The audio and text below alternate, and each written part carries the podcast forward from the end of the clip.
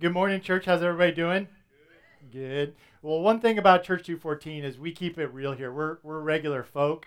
And uh, one thing about regular folk is that the, uh, the teaching team, pastoral team, are moms and dads. And when you're moms and dads, you hold toddlers during worship. And when you hold toddlers during worship, they wipe their bacon laden hands all over your new shirt that you got for church. So if you see shininess on my shirt, that's uh, bacon Gouda courtesy of Starbucks. yeah, at least it's bacon. Well, the year was 2009. Uh, Heidi and I had been married for a couple of years, and I had recently started a new job. We were a part of a new church, and it was an exciting time and season in our life. Uh, my job was going well, church was going well. It was it was just lots of things were happening, and one of the things that was happening was I was experiencing somewhat of a renaissance, so to speak, in my spiritual life, and so I was being challenged uh, weekly to invite people to to be more confident in my faith and share it with other people, not being apologetic about it. And so it was just a really, really good season. And as I mentioned, we started. I started a new job, and one of the reasons that I went to this new job was because I knew the the owner of this company. It was a small family-owned business, and I knew him to be a guy of great character, great morals. Uh, all indications pointed to the fact that he was a Christ follower, and it was, like I said, a family-owned organization. And so I was excited about that, and I wanted to be a part of that. The thing is, though, with leaders, is that leaders can't be everywhere all the time. And so if you own a business or you lead an organization, while you might have a stance on something, that's not to say that it gets pushed all the way down through your organization. And so shortly after I started in this new job, I realized that while everything that I knew about the owner of this company was in fact true, his stances on things didn't get pushed down to the belly of the organization which, to be honest, is where I was at. And one thing, one particular trait that I found in great abundance with my coworkers was their inclination to swear. Um, they were generally good guys, but when I say swear, I mean every other word probably was something that you wouldn't even repeat in the locker room, let alone in a professional environment.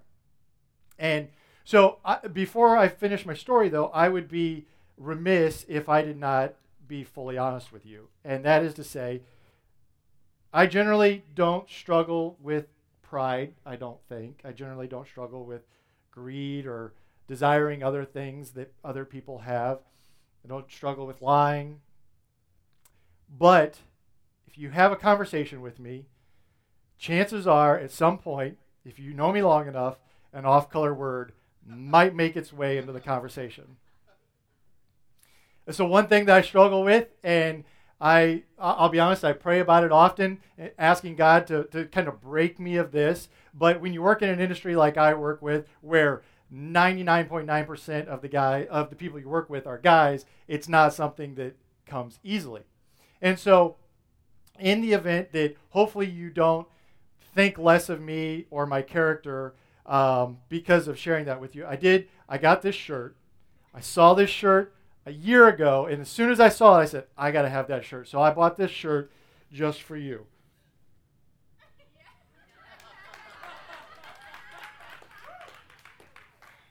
when I saw this shirt, when I saw this shirt, I thought, there has never been a t shirt that could so succinctly sum up my personality as that shirt. You want to see it again? All right.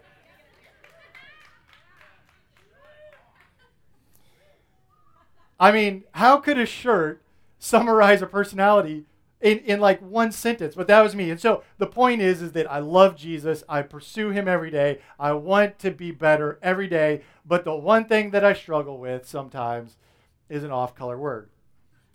And so I share this with you because you know, I would think the same thing with you. If you're having a conversation with me and on the off chance you share an off colored word, like, you know, call somebody a bad name, uh, lint liquor, or pompous womp, or whatever your version of a funny word is, I will generally understand that you love Jesus, you love that person, but honestly, your normal words just aren't getting the point across. well, as it was, so I share that I share that with you because I generally do not get upset about swear words. You can you can say a lot of things around me and, and I'm not going to get too upset about it. But what as it was in this new job, man, it wasn't just the swear words. It was the specific swear words that were being shared. And the specific swear words were my God's name being used in a violent, offensive way, almost with like you, you probably know these people. Sometimes they'll swear and they'll use God's name almost almost with like disdain, just like with a hatred. And I would joke around with them. I'd be like, man, dude, you can say any word you want, but don't say that word. Do not say Jesus' name in vain. Do not call upon my God in such an offensive way. If you want to call, call your mom something, call, I mean, call whatever. Like, you don't believe in Jesus, so why would you even call on his name in such an offensive way? And so, time progresses on, conversations happen, the swearing stops for a little while, and then it comes back. And so it got to the point where, man, I was just like, dude, I, I have to do something about this. I just, like, I can't sit by and let this go unchallenged. And so one day I'm sitting in my cubicle and swear words are being dropped left and right. And for whatever reason, I, I still, I thought about this when I was coming up with the story. I had an arrow in my cubicle. And I don't know why I had an arrow. So carbon arrow about this long, very flimsy. And so I told the dude next to me, I go, James, if you say that one more time, I'm going to hit you with this arrow. and it just came out. And he kind of laughed at me, kind of looked at me like, okay, man. And he said it again. And before I even knew it, I grabbed the arrow and I, I won't say that I hit him as hard as I could, but I hit him pretty hard. And the whole office kind of was like, well, what just happened? And I am not advocating violence in any way.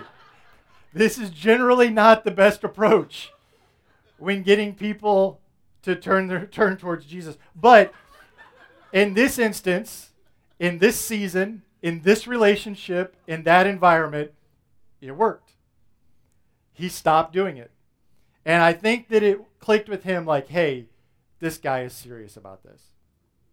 And so we're in this series about Daniel, counterculture, and we're just kind of looking at how do we live in a culture, in my instance, where, man, it's perfectly acceptable to use God's name in vain. It's perfectly acceptable to say Jesus' name in a way that is highly offensive, but yet nobody thinks anything of it. So we're in this series on counterculture.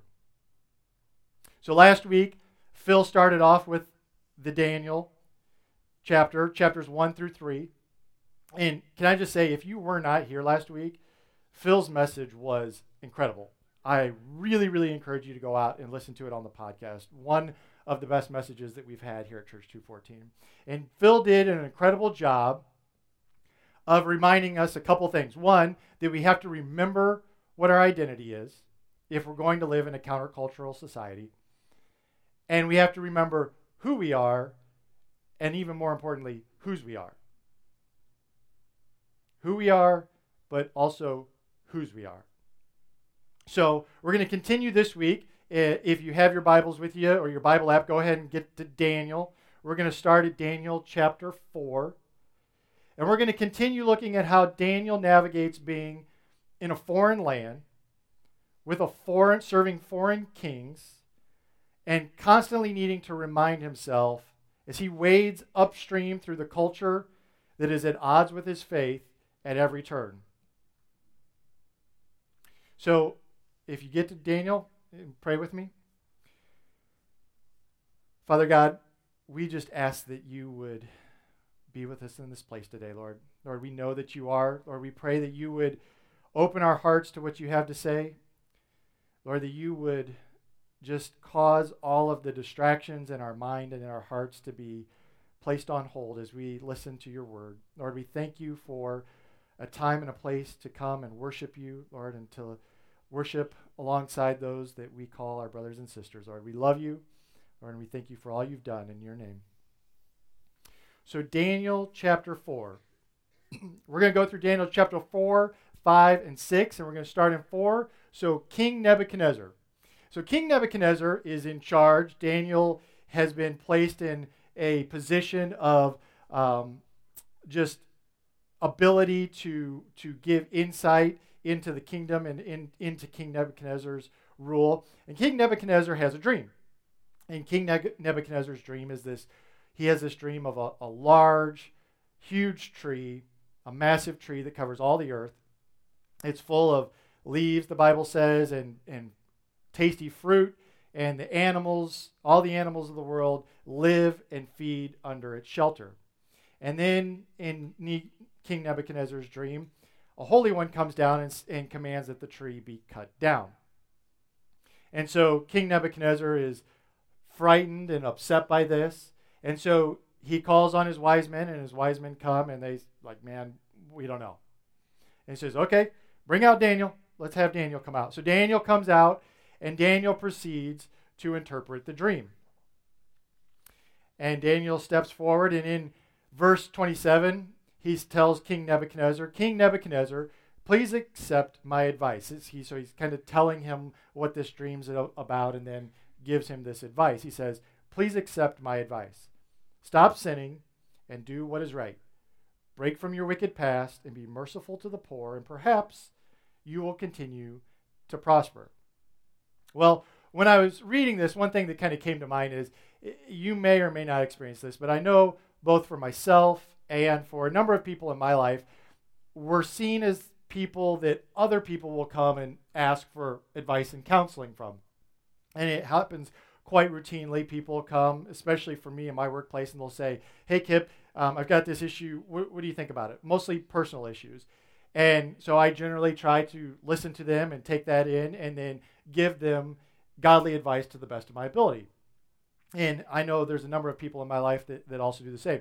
And nine times out of 10, that person will go and do either the exact opposite of what we just advised them to do, or they won't do anything at all. So if you're in that boat, you're in good company because Daniel feels the same way.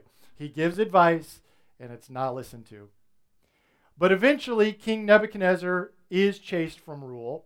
Uh, the dream comes true, and he loses, the Bible tells us that he loses his sanity. He's chased into the wilderness. He loses authority over his kingdom, and he lives like a wild animal for a period of seven something, assuming seven years, but it's a, a period of seven. And during this period, like I said, he's in the wilderness. He's eating grass like a wild animal, and he's just generally kind of crazy. But then, after this period of time, King Nebuchadnezzar finally realizes that he is not the end all be all. In verse 34, it tells us, After a time had passed, this is King Nebuchadnezzar speaking, says, After a time had passed, I, Nebuchadnezzar, looked to the heavens. My sanity had returned, he had gone crazy, and I praised and worshiped the Most High and honored the one who lives forever. His rule is everlasting and his kingdom is eternal. All of the people of earth are nothing compared to him.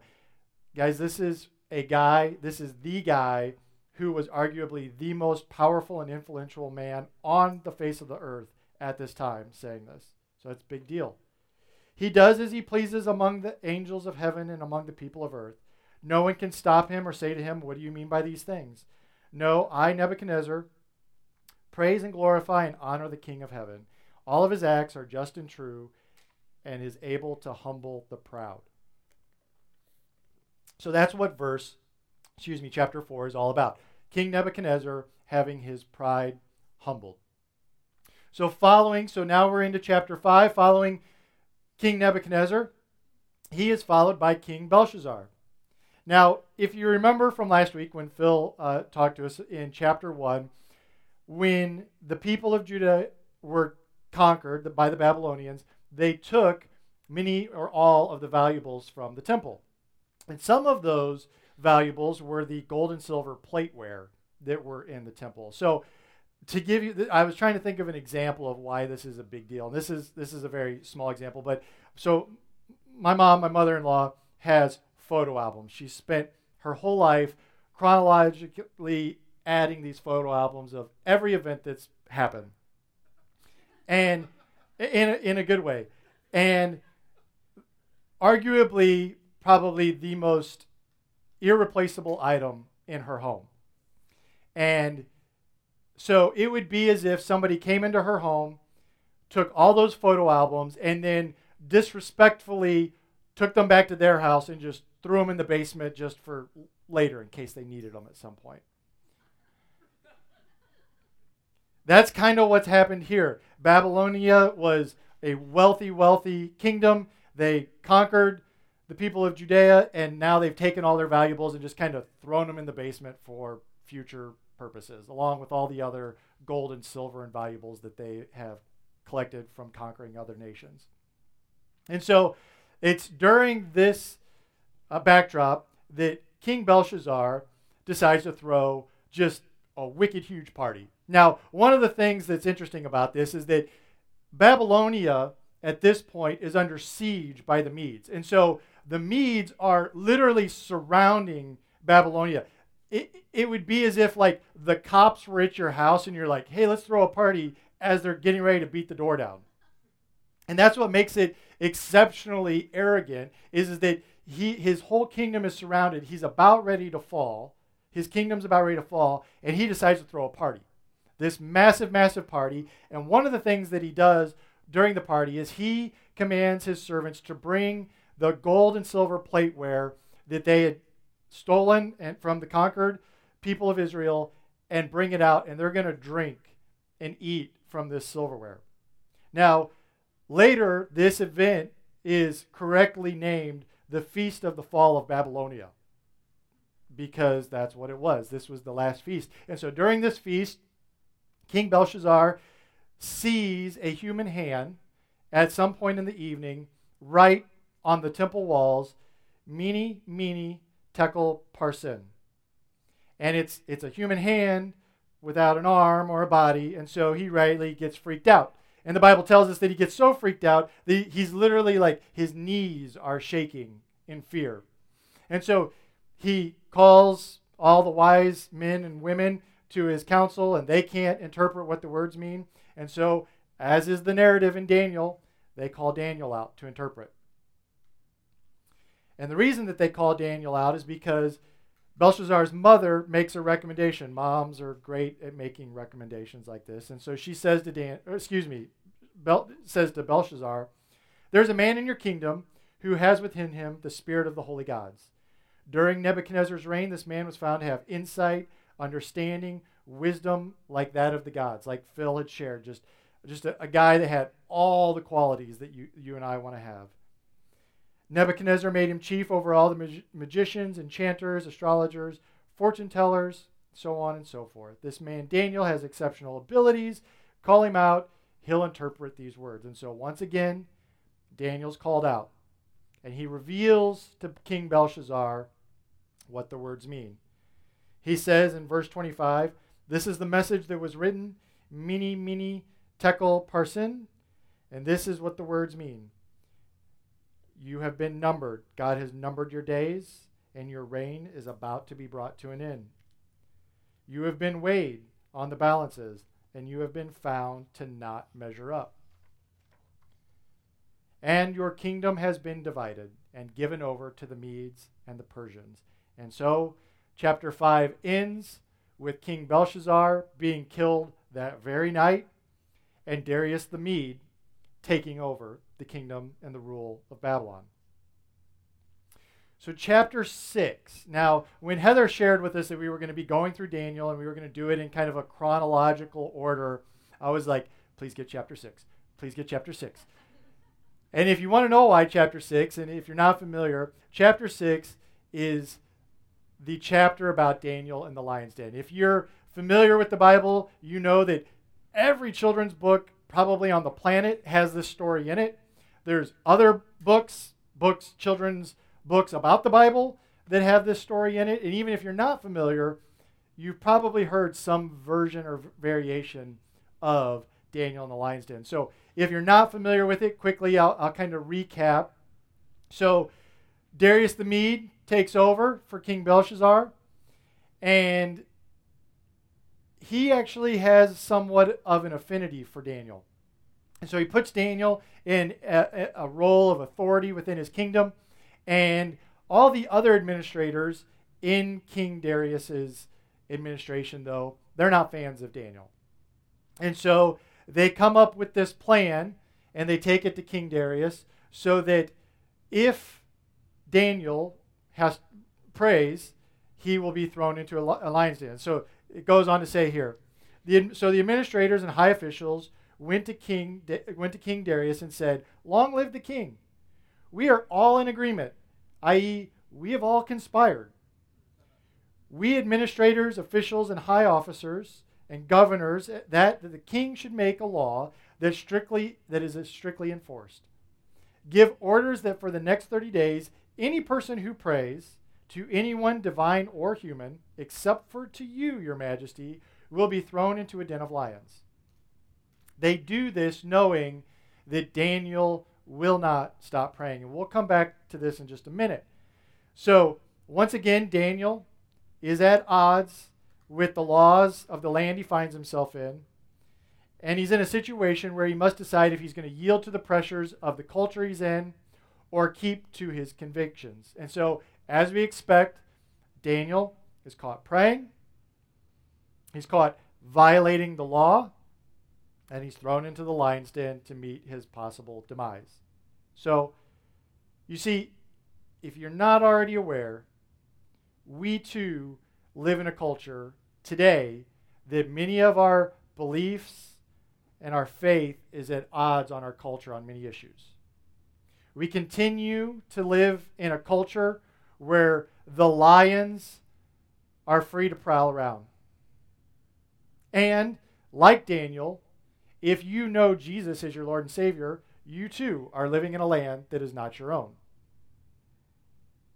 So, living in this culture, living in this land and time and place that we do now, where we're constantly challenged on our faith and our beliefs, we can and do become targets. You become prey of the lions that are out there looking to make you a target in our culture. And I, as I was thinking about this, I came across this great quote from Steven Furtick in his book Greater. It says, Thieves do not break into empty houses. They don't try to tackle you on the field if you're not the one carrying the ball. So, if you are under attack, that means you must be carrying something good inside. The fact that you are vulnerable or a prey proves that you are valuable. The fact that you are vulnerable proves that you are valuable. So, what are the lions in our culture today? What are the things and the people that attempt to take us off course, would have us go this way, the way of culture, the way of popular ideas. Well, I thought the best way to do this would be to come up with an acrostic. And if you're thinking, is it 1999? No, it's not 1999. But I thought that an acrostic would be a great way to illustrate this. So we're going to dive into this with the last uh, time that we have here tonight. I'm going to go through it quickly. Um, but the acrostic is lion, and we're going to dive into L. L. L is for leaders. Now, you're probably thinking, what do you mean by leaders, Kip? Because that doesn't sound like the type of people that would cause us to go off course. So, hear me out. Leaders, you either have probably a good experience with leaders or a bad experience with leaders. You might have both. Good leaders are hard to come by, great leaders are exceptionally hard to find.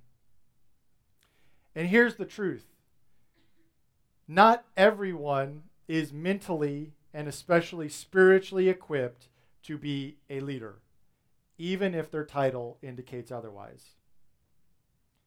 There's some areas of our lives where leaders would cause us to go off course. And when I'm talking about leaders, really what I'm talking about here is anybody in a position of authority in your life, whether that is truly a leader, maybe it's a boss, maybe it's a coach, maybe it's a politician or somebody within the field of law enforcement. Leaders can be great, but leaders can also cause us to go off course. Now, generally speaking, as Christ followers, we're called to be obedient of the law. We're called to respect authority. We're called to um, not cause disorder. And that is all true. And there's ample references in the Bible where you can follow through and read on that. But, and this is a big but, in some instances, obviously in the absence of godly and moral values, and under the abuse of authority and persons in government, we have to make a decision. A perfect exa- example of this would be in Acts 4 19 and 20. So Peter and John are preaching in the Sanhedrin. And the, those in authority come and they say, hey, you can't do that. That's against the law. And they reply and say, Do you think we're going to obey you over God? You can't stop, we cannot stop telling about what God has done and what we've seen. So, in some instances where the law or what your leader or person of authority has you going directly against what you know the truth to be, those are the instances, and you have to measure those out and figure out. And, and I would love to say, here are the instances, but it's not that cut and dry. You have to weigh each one and you have to go, okay, I know this to be truth. I know this to be the Word of God. And in this instance, this leader, this authority wants to take me off track. So, again, generally speaking, we should follow and be under authority, except for in the instances where that authority causes us to be directly in opposition of authority. We saw this in Daniel. The law said that he was not to pray to anyone other than King Darius. And yet, he knew the truth, and so he had to deviate from that. Now, I is a, is a different story altogether. Now, if I gave you a couple minutes, you could probably come up with I, but I is for income. Now, I'm going to try to tell this story as quickly as possible, and I'm going to try to tell it in a way that comes across as humble as possible. So hear my heart when I tell this story. I'm not being boastful. I'm not trying to say, look at me or my family, other than I need to set the stage for the scale of what we're talking about. So my parents divorced when I was five, my brother was three. We didn't have a lot of money. We were, you know, an average family. We lived in Morton, two bedroom house. I don't know how big it was. It, it was probably, you know, eight or 900 square feet, something like that. My parents divorced, and because we didn't have a lot of money, once you go through a divorce, you have even less money. And so, as it was with my dad, he moved to Bloomington and he got a, an apartment, a basement apartment. If you have a basement apartment, you know those aren't the best apartments. And so, my brother and I, every other weekend, would go and we would stay with him. And again, he didn't have a lot of money, to the fact that all of his furniture were was furniture that he actually picked up off the curb. It was stuff that was about to be thrown away. To the extent that the bed that my brother and I slept in was a mattress on the floor with a sheet on it that he had picked up off the curb somewhere. And we slept on that bed for a, a number of years, actually. But fast forward, my mom gets remarried. She marries a, um, a wonderful man that I love and respect. Uh, he was in medical school, went on to become a physician, and the pendulum swung to the far other end of the spectrum. About my middle school years through high school, we wanted for nothing. I mean, we lived in a 11 or 12,000 square foot home, had four or five cars at any given time. I graduated from high school and received a brand new vehicle for my graduation present. So I tell you this to say that I've been on one end of the spectrum all the way to the other end of the spectrum. Then, fast forward, Heidi and I get married. We sell said car to pay bills, and we moved into a 480 square foot house that actually used to be a garage that got converted to a house. We actually called it our gingerbread house. And then again, the pendulum swings, and now we're blessed to the point I have a great job. We're able to afford for Heidi to stay home and raise our three littles. And so this, the pendulum has swung to the other side. And the point of telling this story is, is that with income, we live in a culture that tells us all the time chase money. Your most important act is to make more money. And I can tell you with a fair degree of authority, because I've lived on both ends of the spectrum, that money does not buy you anything other than your basic necessities. As long as you have a roof over your head, clothes for you and your family, and food to eat, everything else is just trouble. They say, the, the, the wise uh, philosopher um, once said that uh, more money, more problems. If you don't get that reference, he was not a wise philosopher.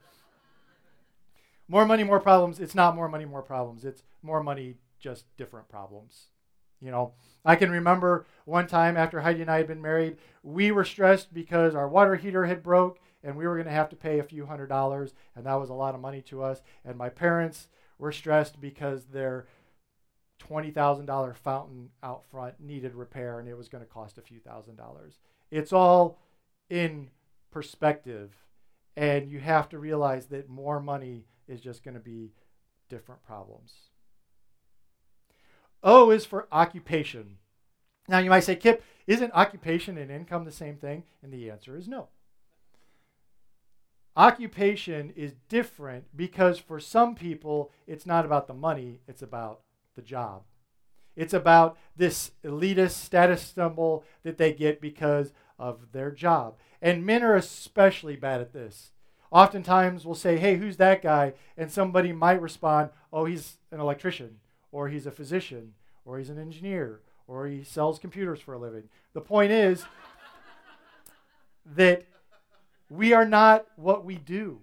That is not who we are. We are the sons and daughters of the King. We do not get our identity from where we report to work from 9 to 5. Can I tell you the truth? That job was there before you got there. It's going to be there after you get there, and nobody's going to care that you work there in 100 years from now.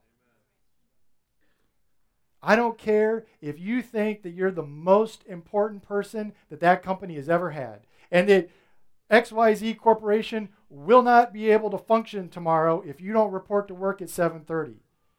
It's not the truth. They'll move on without you. They'll find another person to replace what you did.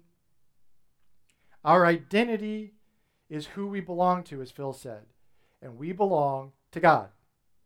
He made us, He breathed life into us, and He has a far greater purpose for our lives than selling computers or building buildings or building tractors or doing whatever it is that you do every day. Lastly, is in. In is for narcissism. And I don't think that I have to tell you that we live in a narcissistic cult- culture. We live in the selfie period. In a hundred or a thousand years from now, I'm sure historians will call this the selfie period. To give you an idea of the size and scope, 93 million selfies are posted online daily. And not to pick on millennials, but you compromise the majority of those 93 million. The average millennial worldwide spends over an hour every day managing or posting pictures of themselves online. So, what does God have to say about this? Well, believe it or not, uh, the Bible uh, came well before the iPhone, and so there isn't a lot that it says about selfie specifically. But the Bible does talk quite clearly about the heart condition that breeds the selfie mindset. The great, one of the great examples of this is the story of John the Baptist. John the, Jesus referred to John the Baptist as one of the greatest in the kingdom, and yet John the Baptist says, No, I must become less so that he can become more. John's life was the antithesis of the selfie culture. He stepped back and said, No, it's all about Jesus. And so, as it is with everything in our lives, whether it's a selfie or anything else, that elevates us to the position of focus, we need to be reminded what the Bible tells us that our self worth doesn't come from how many likes we get or how many people follow us, but by God alone. So there it is, lion. Not an extensive list of items. It's a good start. There's many more. But the lions of our culture, all of them are preying and prowling around looking to devour us if we give them the opportunity. I'm not the first one to say this, but it's a great reminder. Satan isn't going to come in a red cape with horns and a pitchfork. Satan is going to come as the manifestation of all the desires of your life. Whether that's a, a higher status at work, some sort of increased pay raise, trying to get hundreds or thousands of followers on social media, or maybe it's just a position of authority or leadership in the organization you lead. He's going to position himself as that is what your need is. And if we fall for it, we just start to go in line with the culture that we're a part of. But to be countercultural, we need to stand up against what our culture tells us we should want or need. Our history as Christ followers, our the history of Jesus in the in the New Testament and the Gospels is the cornerstone of being countercultural. Jesus was countercultural in everything that mattered. And so we too must align ourselves with the Word of God and set ourselves apart in the culture in which we live. Will you pray with me? Father God, we again just thank you for the opportunity to be a part of what you're doing here. Lord, we pray that you would cause us to see things from your view, whether it's our families or our positions at work, the organizations that we lead, the jobs that we report to. Lord, we just ask that you would give us your perspective on what's important. Give us the perspective of the one who is above all others. Lord, that you would cause us to be in a culture, to be the light of the world that you have called us to be, but at the same time, that light would not be one that aligns itself with the culture, but has something that's different, something that draw, draws people to you, Lord. Lord, we just pray that as we go through this story of Daniel, that we will see and absorb just his his desire to be a part in his culture and that we would apply it in our lives, Lord. Lord, we thank you for these things. Lord, we pray that you would bless this church. In your name we pray. Amen.